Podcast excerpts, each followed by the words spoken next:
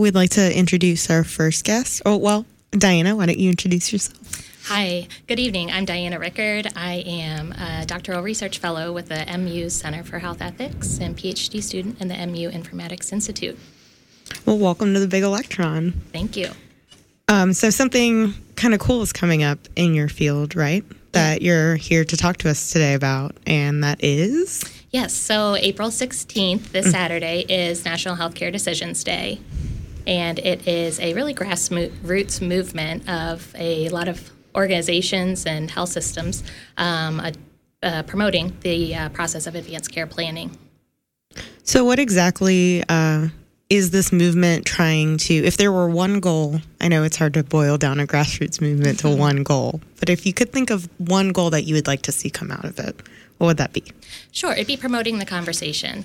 Uh, the conversation between family members and loved ones, um, and also bringing in your uh, physician of what um, what quality of life means to you, and when uh, your life gets to a point where you are no longer able to make decisions for yourself, what medical interventions would you would you or would you not want to have, and having that conversation between um, your family members and loved ones so they can advocate for you.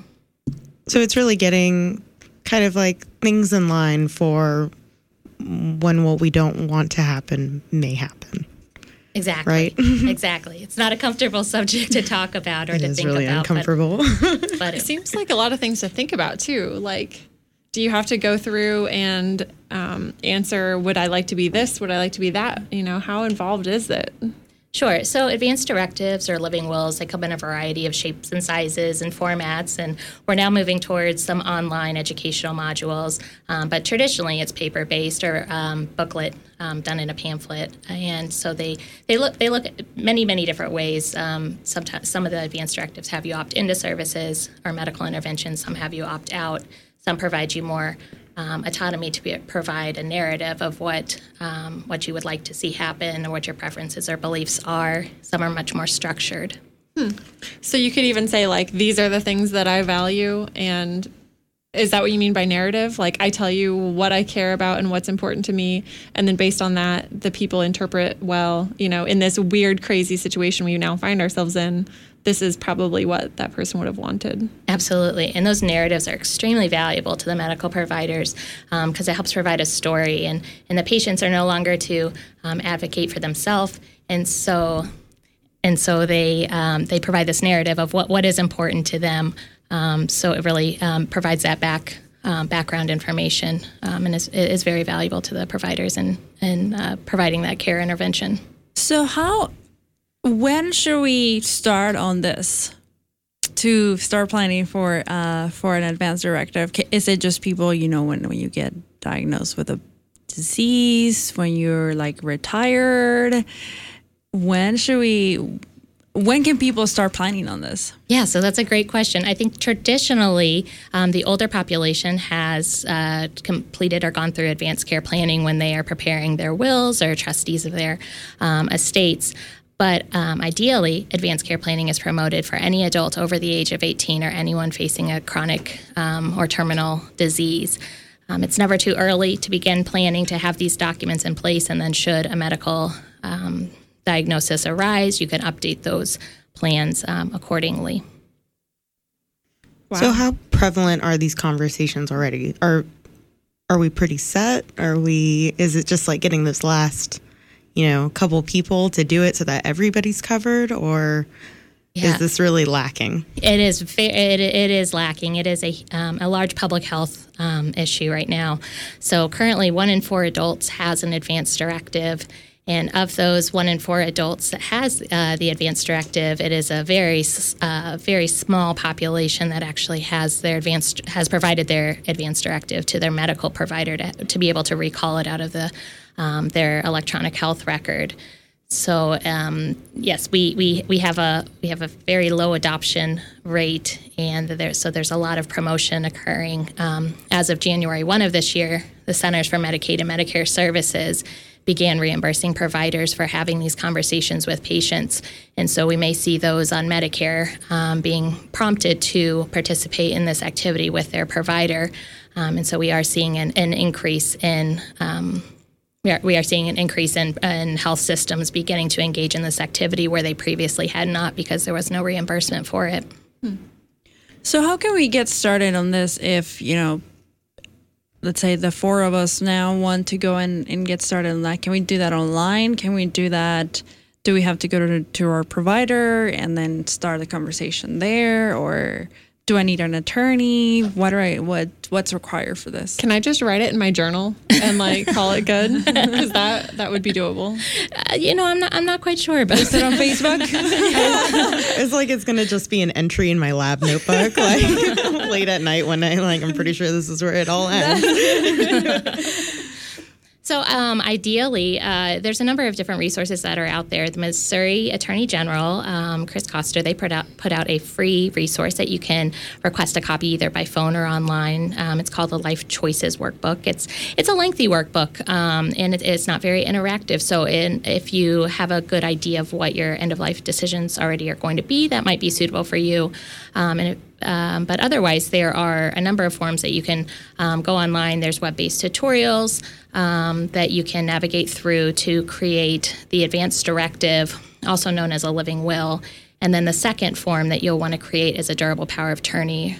Uh, it's also known as a healthcare proxy or surrogate decision maker, and that's where you appoint a person and potentially a backup or two um, for the person who would speak for you and make those decisions. And then those forms, the durable power of attorney does need to be notarized with a couple witness signatures, and the advanced uh, directive in the state of Missouri just needs to be um, have those witness signatures, and then ideally you'll share those um, documents. Um, you'll share the document, you'll, and you'll have the conversation with your family and loved ones, just letting them know uh, what your what you found that your wishes were for um, when that time comes, how they can retrieve those documents, where you're storing them, and then also taking them to um, your a- annual wellness visit with your provider and providing them a copy of it so that they can get it in the medical chart. You know, I find this really interesting because, like, I've had the co- the quote unquote conversation with the DMV. Like, I want to be a dor- an organ donor. Yeah. that was such an easy thing for me to just sign on the back of my driver's license, and now, you know, at least in theory, that's what they should do. And so it's really just an extension of the same the same idea. Like, you know, what would I like to be done with me? So I have a question. Um, so your health care proxy, I guess, if you're not in a position to do so, do you need their permission to assign them as your health care proxy? No, Interesting. but ideally you should. I mean, I would want it to be someone that I you Know know, and trust. communicate with, Yeah. but you could just drop that information on someone.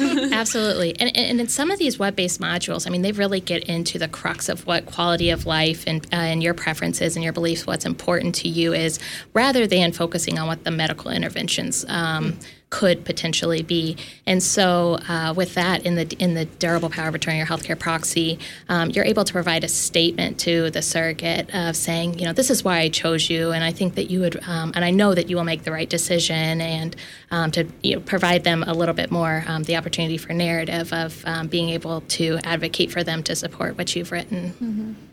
So, what are the consequences of this not happening? So, you're saying one in four. So, we have the other the three quarters of the population that don't have this. So, what are some of the consequences that are that happen when this is not? Sure. So we find that over 25% of Medicare spending is uh, spent in the last six months of life, um, and that there is a little increase in the quality of life um, based on those costs. And so we are providing extremely costly, burdensome care that is not improving the quality of life um, for the patients. Uh, we also find that there is higher caregiver or familial distress um, with not having a document or a guide to help the family members make um, those priorities known.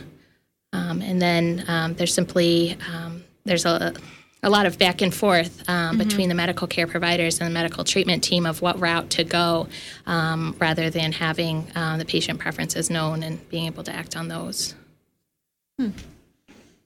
So more stress for everyone, more money for everyone. In an already emotional situation. Oh yeah. Yeah.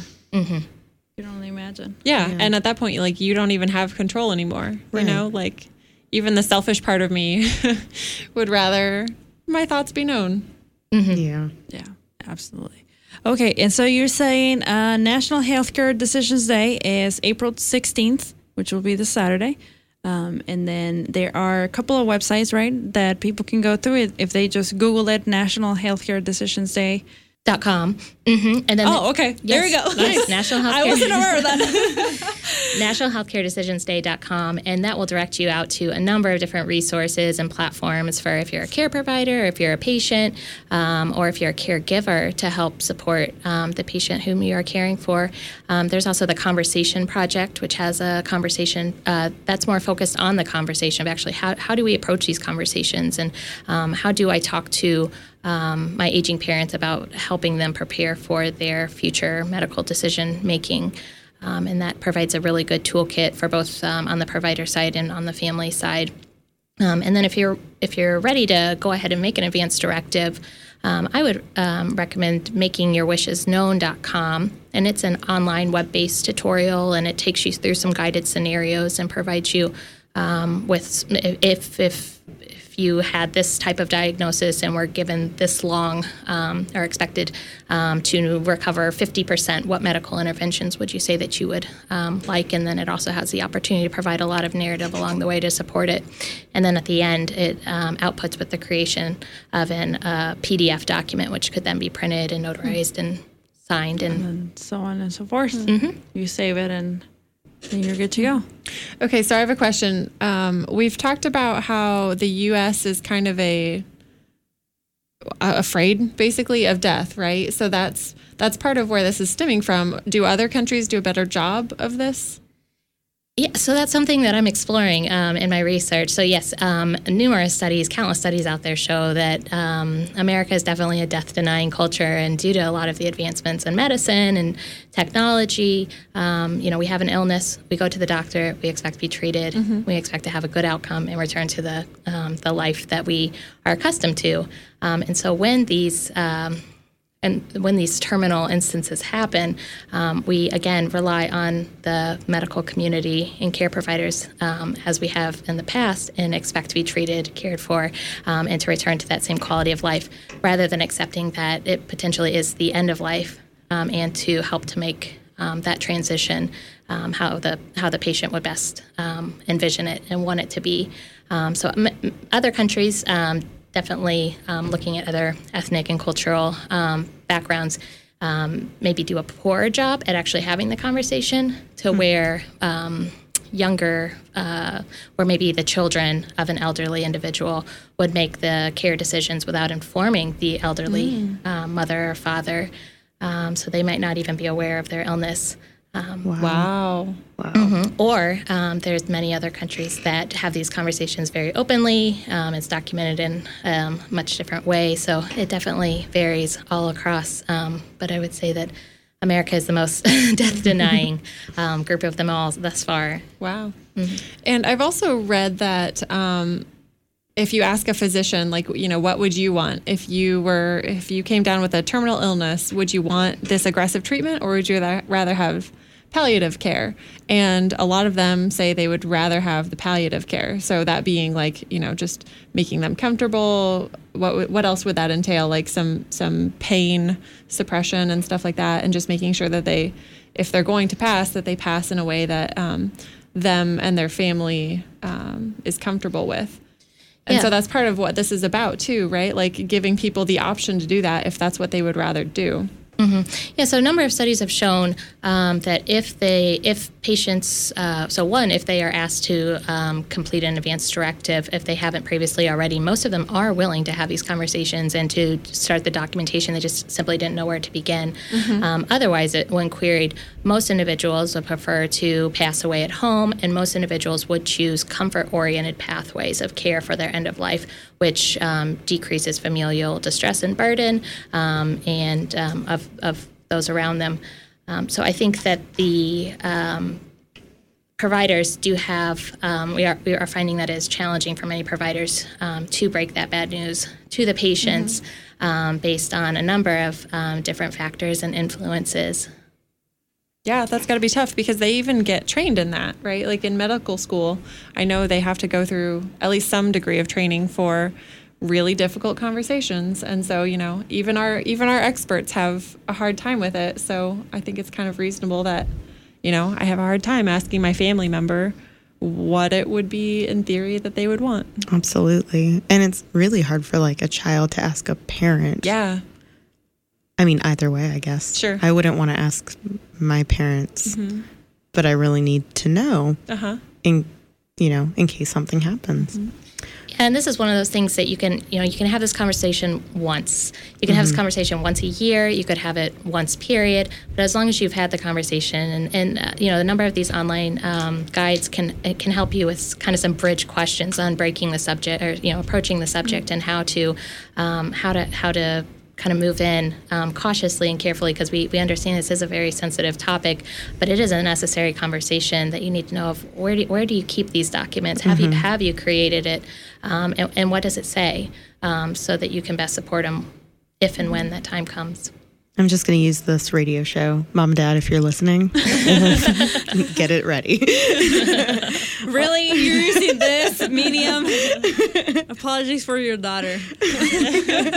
All All right. Well, thank you, Diana, so much. This was this was really really informative, and um, just you know, time six days. This is where we're gonna see hopefully a lot of it, and hopefully the media covers it because it's it's something that that affects a lot of you know affects most of us at some point well, whether or affects not we're most of us, but you know, it's like as you were saying, it's public health, it's Yeah. economics, it's money, it's stress, and it's all these other things that that we could we could be preventing. So uh, thank you so much for Thank being here.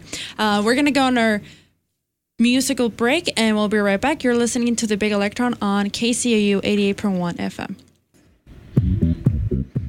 Welcome back to the Big Electron on KCOU 88.1 FM. Thank you for listening. As we said at the beginning of the show, we have two guests um, for today. Uh, the first one was Diana, and the second one is Dr. Paula Steph- Stephan. And she is a professor who will actually be coming to Mizzou uh, this week, this coming week, um, and we're going to talk to her prior to her lecture here in a couple of days. Right? Yes, and just before I let you go on any further, and before you can interrupt me, I'm going to wish Bernie happy birthday.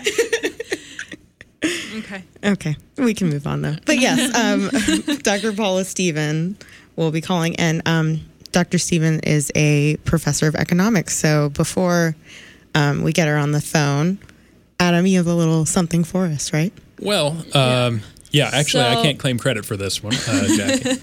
Yeah. So uh, just a quick thing. Uh, the reason why we're talking about this, uh, she is studies. She's a professor of economics, but she studies um, economics of science. She actually published a book uh, called The Economics of Science. Um, and so, oh, I'm sorry, How Economics Shapes Science. Um, this was published by the Harvard University Press. And so, uh, she's she that's uh, where her she her, she studies, and um, that's what she does for. Um, yeah. So, Okay, so, Adam, yeah. So the uh, we decided to sort of uh, introduce this subject a little bit, actually going the opposite direction. Uh, not so much e- how economics shapes science, but how science shapes economics, uh, in terms of sort of the downstream effects. Um, of science on the rest of the economy. Interesting. Uh, so we're making reference here to a to an article from um, from Nature, um, which is actually from 2010, which in terms of scientific article publishing is like, well, think about your latest updates to your computers. It's kind of like that. It's like 2010 is. You'd really many, rather many- it be more recent. We really would, but you know, this is what we have, and it's it's actually a really good um, suggestion of the state of um, the state of this particular art in terms of what we know the effects of science on economics are, which is that we don't know much.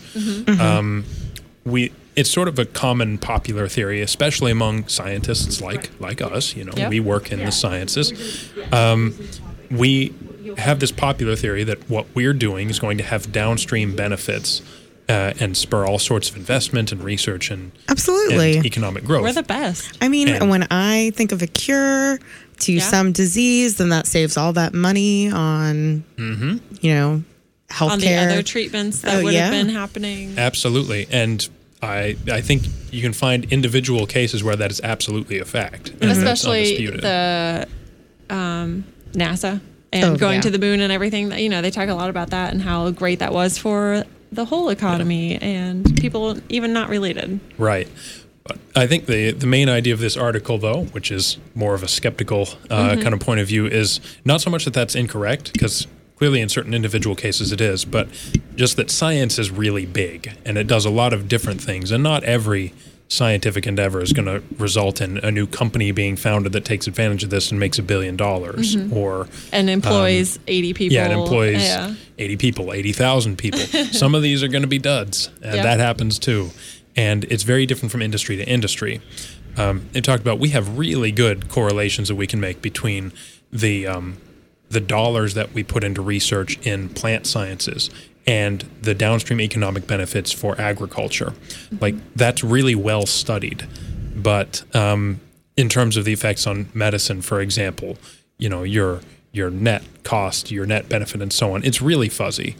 Um, you have to take it on a case by case basis, and it's not really fair to to make a blanket one size fits all statement that investing this money this many dollars is going to result in this many dollars profit for some other company down the line. It's really not a simple process, and we have a lot less information than we would like. So So then the prescription is more science? more studies, more science about science, science about science, Meta about science. science, about money. Um, so uh, hopefully uh, we'll be able to get a little bit of more knowledge just here in a few minutes. But in addition, from the expert. from the expert. but um, yeah, science shapes economics and, and vice versa. So it's uh, not always perfectly clear how. So there's a lot of a lot of stuff we have to learn. So hopefully we can do that. Awesome. And speaking of experts, uh, we actually have Dr. Paula Stephan with us today. Hello. Hi, How are you? Thank you for being here with us. I'm just fine. Thank you for inviting me to speak with you. We are so excited that you're coming, um, that you're one on our show, but also that you'll be in Mizzou or here at Mizzou. Well, I'm really looking forward to coming to Mizzou and to meeting you all and, and talking with some graduate students and postdoctoral fellows there. Great. So to get us started, um, could you tell us a little bit about your background? Um, you we mentioned that you're a professor at Georgia State University. Uh, so can you tell us a little bit more about that? Oh, well, I'm a professor of economics at Georgia State University, and I'm a research associate at the National Bureau of Economic Research in Cambridge, Massachusetts.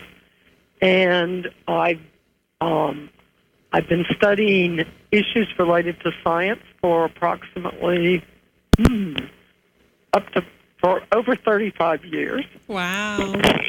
and this this kind of odd path for an economist to take started um, in the very late 1970s. Do you want me to tell you a little bit about how I how I got on this path? That was going to be my next question. So yes.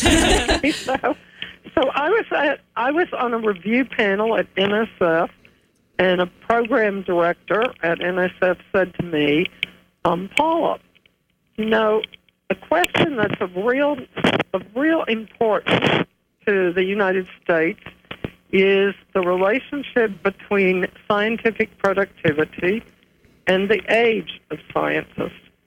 And and the reason that he brought this up is that, first of all, um, as you may well be aware, or some of your listeners may be aware, there's a belief in science that um, that science is a young person's game. So this was probably expressed, um, or, or one person who expressed this rather well with a bit of humor, dark humor, was the physicist Dirac, who said, age is, of course, a fever chill, but every physicist must fear he's better dead than living still when once he's past his 30th year. Wow. Wow. That's harsh. So, I I'm, mean, I'm gonna that's pretty pretend I dark. that. Uh, and that the reason that this person at NSF mentioned it in the late 1970s was that the U.S. research workforce, particularly at universities of faculty, was really aging. And the reason it was aging was that um, hiring for new hires at universities had really declined beginning in the very late 1960s and going into the 1970s. So if you don't have many new people coming in, and you have people just aging, the workforce got older. Mm-hmm. So he challenged me to think about studying this from an economics perspective, and particularly from thinking about the kind of data one would need. And until that point, most people who had looked at this question had been sociologists, and they'd been using what we as economists would call cross-section data. In other words, they hadn't followed people over time, and they weren't able to control for individual effects, etc. So with a with someone I went to graduate school with at the University of Michigan, whose um, whose career has been at the University of Missouri at St. Louis, Sharon Levin, she and I set out to try to think about this, and it ended up being a long road that got me very involved using NSF longitudinal data and becoming very kind of embedded in research questions related to science and the scientific workforce. So that's really how I how I got into this, and since then I've looked at a number of issues related um, to the scientific workforce, such as, and one of the things I'll talk about um, this coming week is the career prospects for recently minted PhDs. And Something that we really care about in this room. and yes. something that that I care about and that I think a number of, of people are thinking a lot about. And so I'll talk about that. And um, because I'm because I've spent so much time looking at a lot of this data, I end up on a number of of National Academy committees to that study issues related to the workforce. So one of the things I'll also talk about is the National Academy's most recent study that we issued this report in, I think, November of 2014, which is the postdoctoral experience revisited. And I was a member of that committee, and uh, I, I plan to talk some about that. And other than my focus particularly on workforce outcomes, I've been particularly also interested in the role of foreign born in science, um, both in the U.S. and outside the U.S. And I've also been interested in issues um, related to gender in science. Ooh, I'm kind of Wow. interested in the gender Yeah. in Yeah. science. A lot of it. and it. all of it. Yeah, yeah, all of it. Yeah, I shouldn't limit it to one part. Yeah, I think everything sounds. yeah, can, can you come and teach here? I mean, can we just like talk to you every day? Like, you just sound like you're super interesting. I think we need a new host on the show. Like, the we're just show, going right? to add you in. so, Well, it's well. The thing I like about what I study is I get to um, I get to work with people in lots of different disciplines, and I get to meet different lots of different kinds of people, and um, and a- a number of young people in the beginning of their career, and that's particularly rewarding for somebody at my stage of my career. Well, um, if you don't mind, I'm going to start off and ask a, a question to follow up on that that first study you mentioned about the, the workforce and and the age of the scientists doing it. Do you find that there's a trend right now going the opposite direction of when you were when you were first looking at this issue? Uh, do you find that the the workforce in, in research departments is getting younger because universities might be looking to hire uh, cheaper? yeah, cheaper labor. Yeah. Well, I think there there are two parts to that question, right? If we look at who's um, if we look at faculty positions, let's look at it in different parts, okay? If if Yeah. if I were to show you NIH data right now on who's getting funded at NIH, what we would see is that it's gotten more and more extreme, and that the age distribution in terms of who's being funded at NIH has increased dramatically in the last um, 15 to 20 years. So, just for example, in in 1983, about 18% of all principal investigators um, from getting NIH funding were under 35, and today something like only one and a half percent are. And Wow. in, and what? in 2010, um, the percent of people over 65 well, let me say it this way.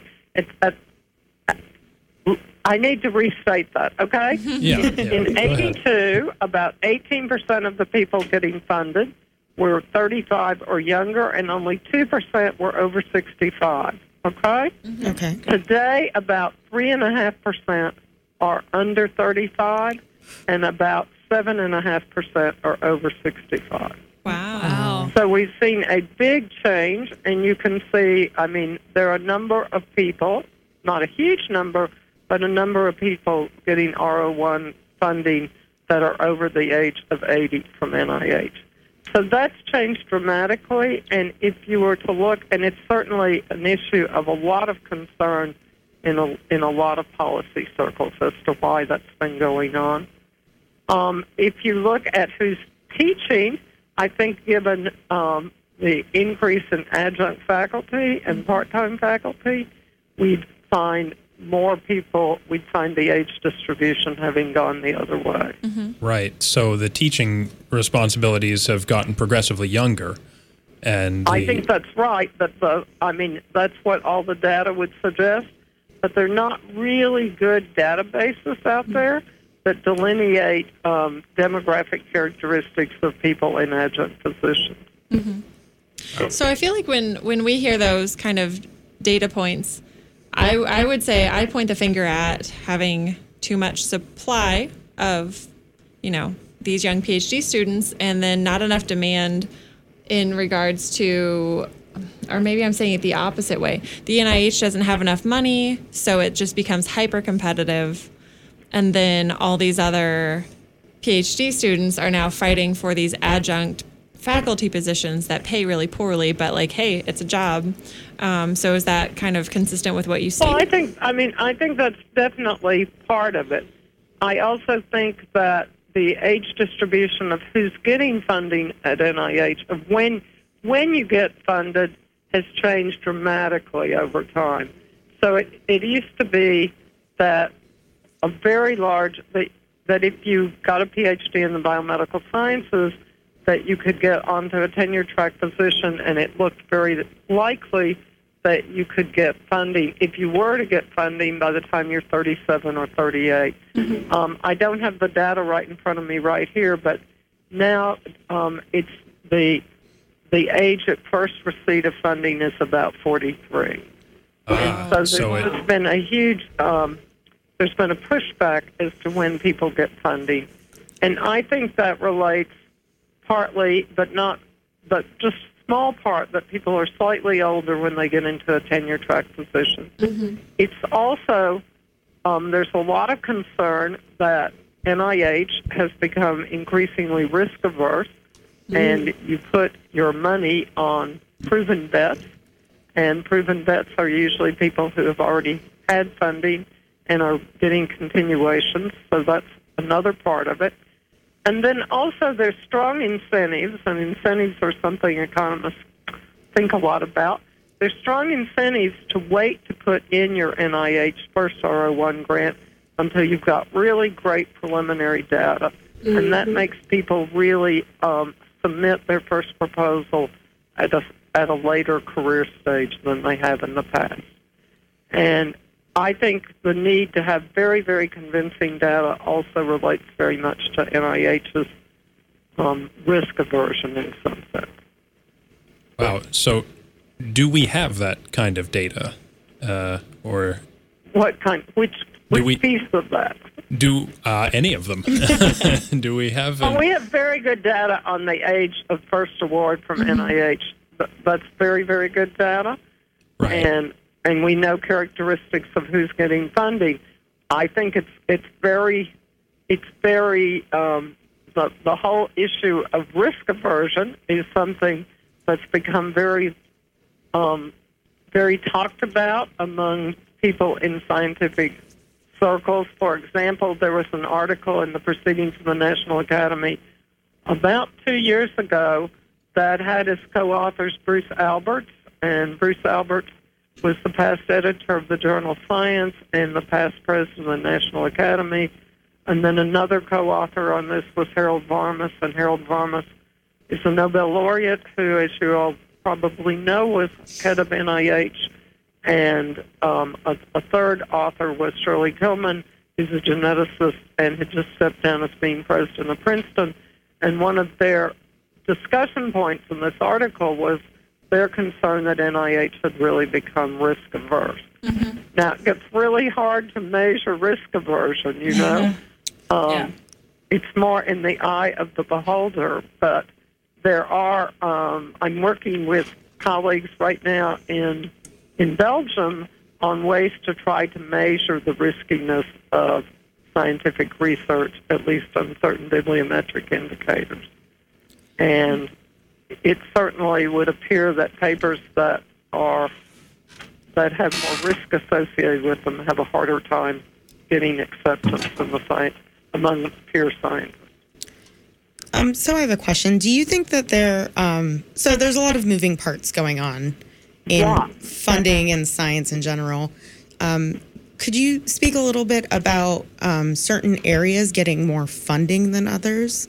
Is there a topic or, or a field of science, let's say that that just gets more funding than others? And does that have to do with the scientists that are in that field, or is it the media's perception of us? Like, like you said, there's a a lot of moving parts. Which one can we pinpoint? Which one is the cause of why someone gets funded and someone doesn't? Well, let's first of all think about the overall picture. And in the United States, compared to other countries and compared to the 1960s and 50s and 70s, the U.S. has had a strong preference to put research into the biomedical sciences over the physical sciences and engineering. And you can see that in all the data that NSF collects. Um, the National Science Foundation collects very good data on funding trends, et cetera. Um, and I think that's for a variety of reasons that we've had such a strong preference for supporting research in the biomedical sciences. But I think a large part of it is that that's something that the public can relate very much to. It's something that the public can lobby Congress for.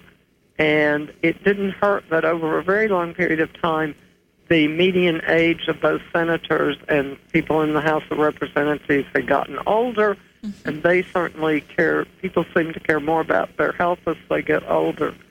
So that's definitely been, I think, an issue in the United States, and it's an issue in part because a lot of the things that have led to health breakthroughs and to um, treatments um, or diagnoses such as the MRI and the laser have certainly not come out of research in the biomedical sciences, but came out of research in the physical sciences.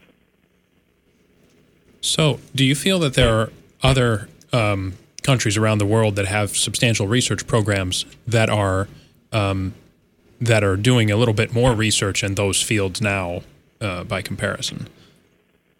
By comparison Like- to the U.S., Yes. Well, I think that the the data suggests that the U.S. Um, spends a higher percent of our research budget on the biomedical sciences than most other countries, and that would be true of almost all countries in Europe.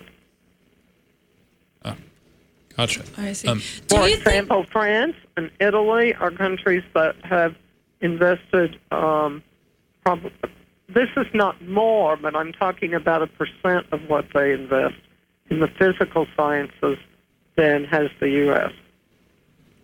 I see. Do you think it has to do? Um, so lately, we've been hearing a lot about the word innovation, um, and you know, it's become a buzzword. It, do you think that is something that um, has pushed onto some areas getting more funded, the public probably getting more attention to it, and so they like support it more, and thus that you know translates onto Congress and then getting funded and the NIH and so on and so forth. Do you think that buzzword innovation has anything to do in how the public is perceiving science and how we are getting funded? I think there there's a couple of things to think about. First of all, a lot of funding or some funding for science does not just come from the government, but comes from private donors. And if you look at what private donors are giving universities for research, it's heavily, heavily focused on cures for specific diseases.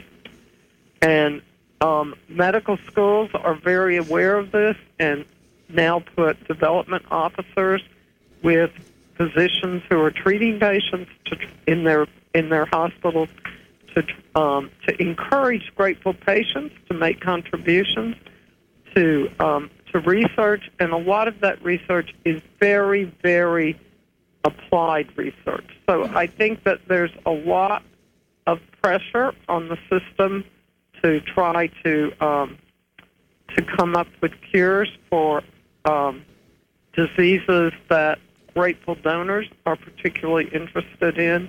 There, you can go and find a, a number of examples of that. I also think that the public has put puts a great deal of pressure on, on Congress. The public puts pressure on Congress, and Congress puts pressure on NIH for what can be called translational research or research that can can rather in a, shorter time horizon be translated into having um, seen effects or to have to have an economic impact on on treatment or um, or an outcome.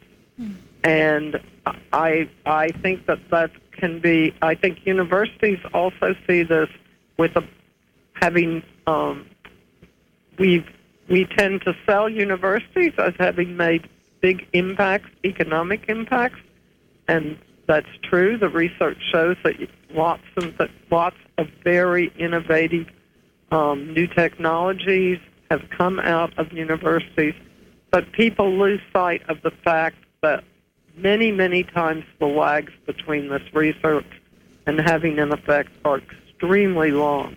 I mean, extremely long. They can be 30, 40, 50 years.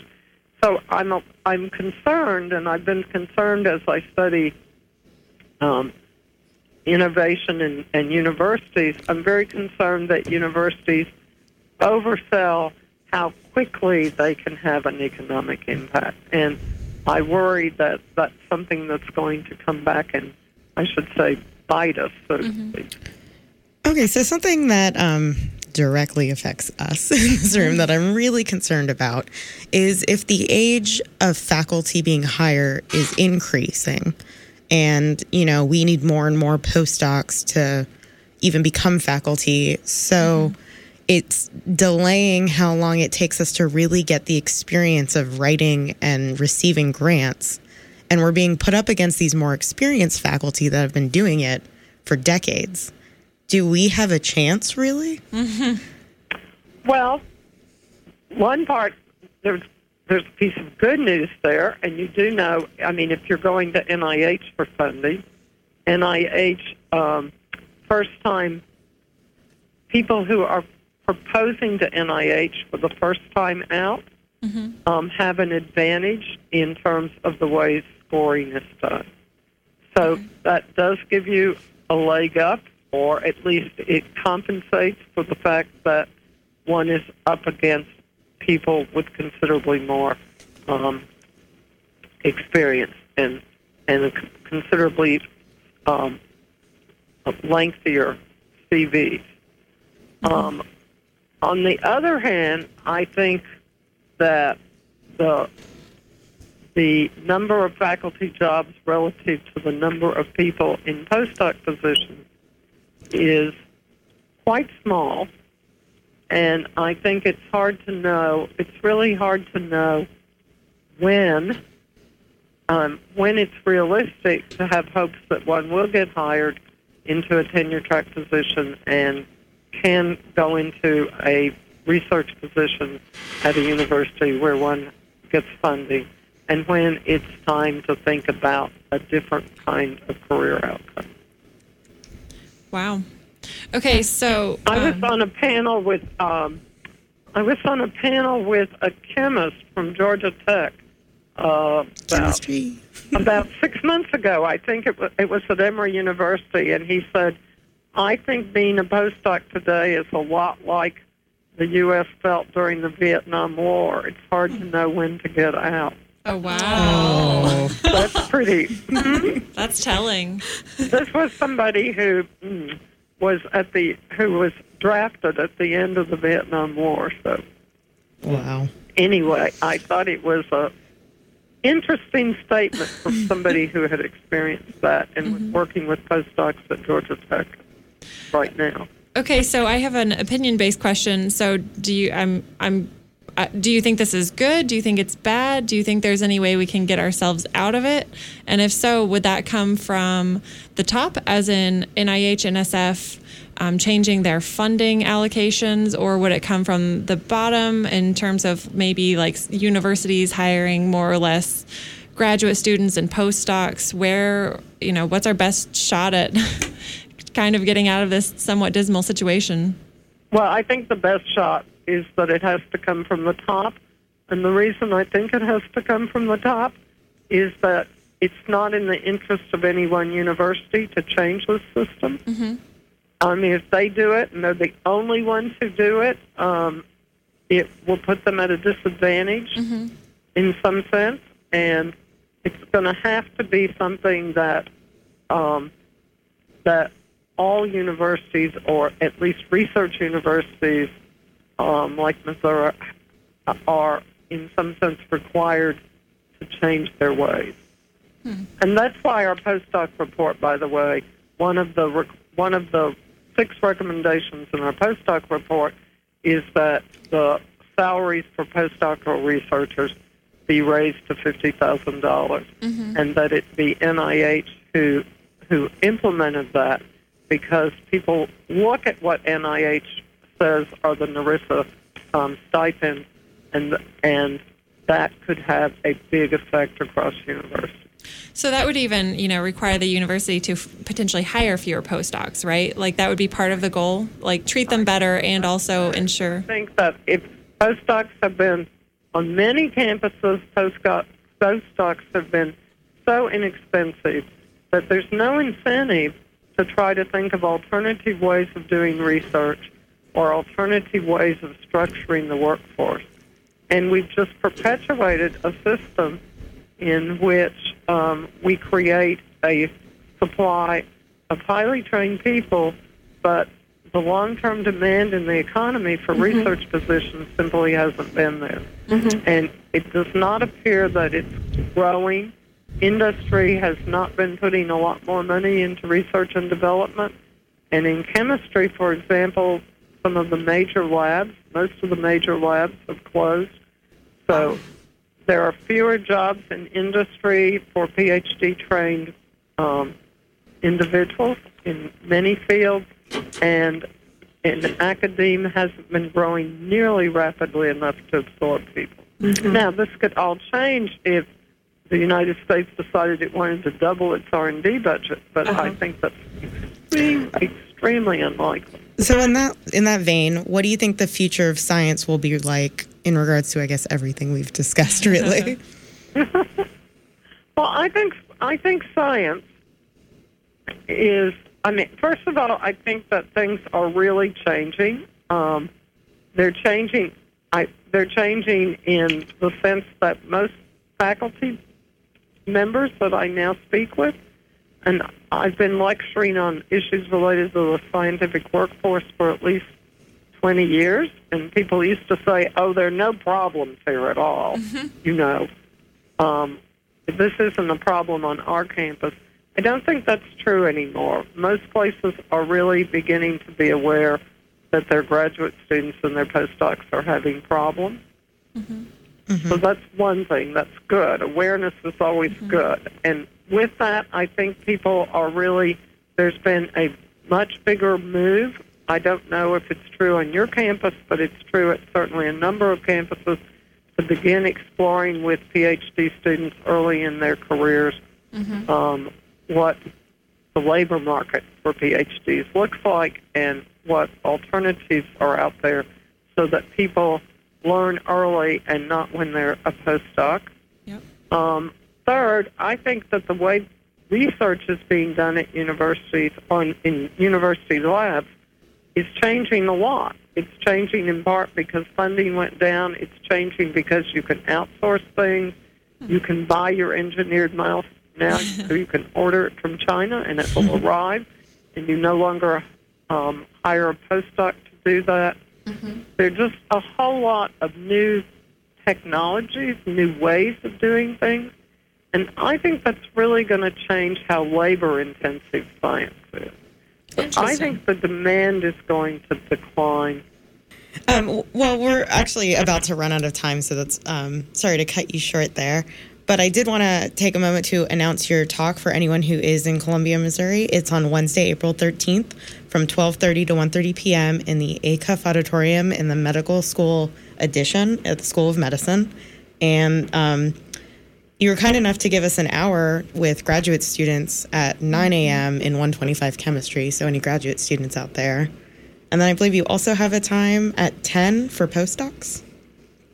Very cool. So um, if anyone's interested, I highly recommend they come. And uh, thank you so much, Dr. Sounds Stephan, for great, and I really enjoyed speaking with you. Thank Thanks you. very much. Thank you. Look, forward, to seeing you. Yes, absolutely. Look forward to meeting you. Bye. Bye bye. Thank you.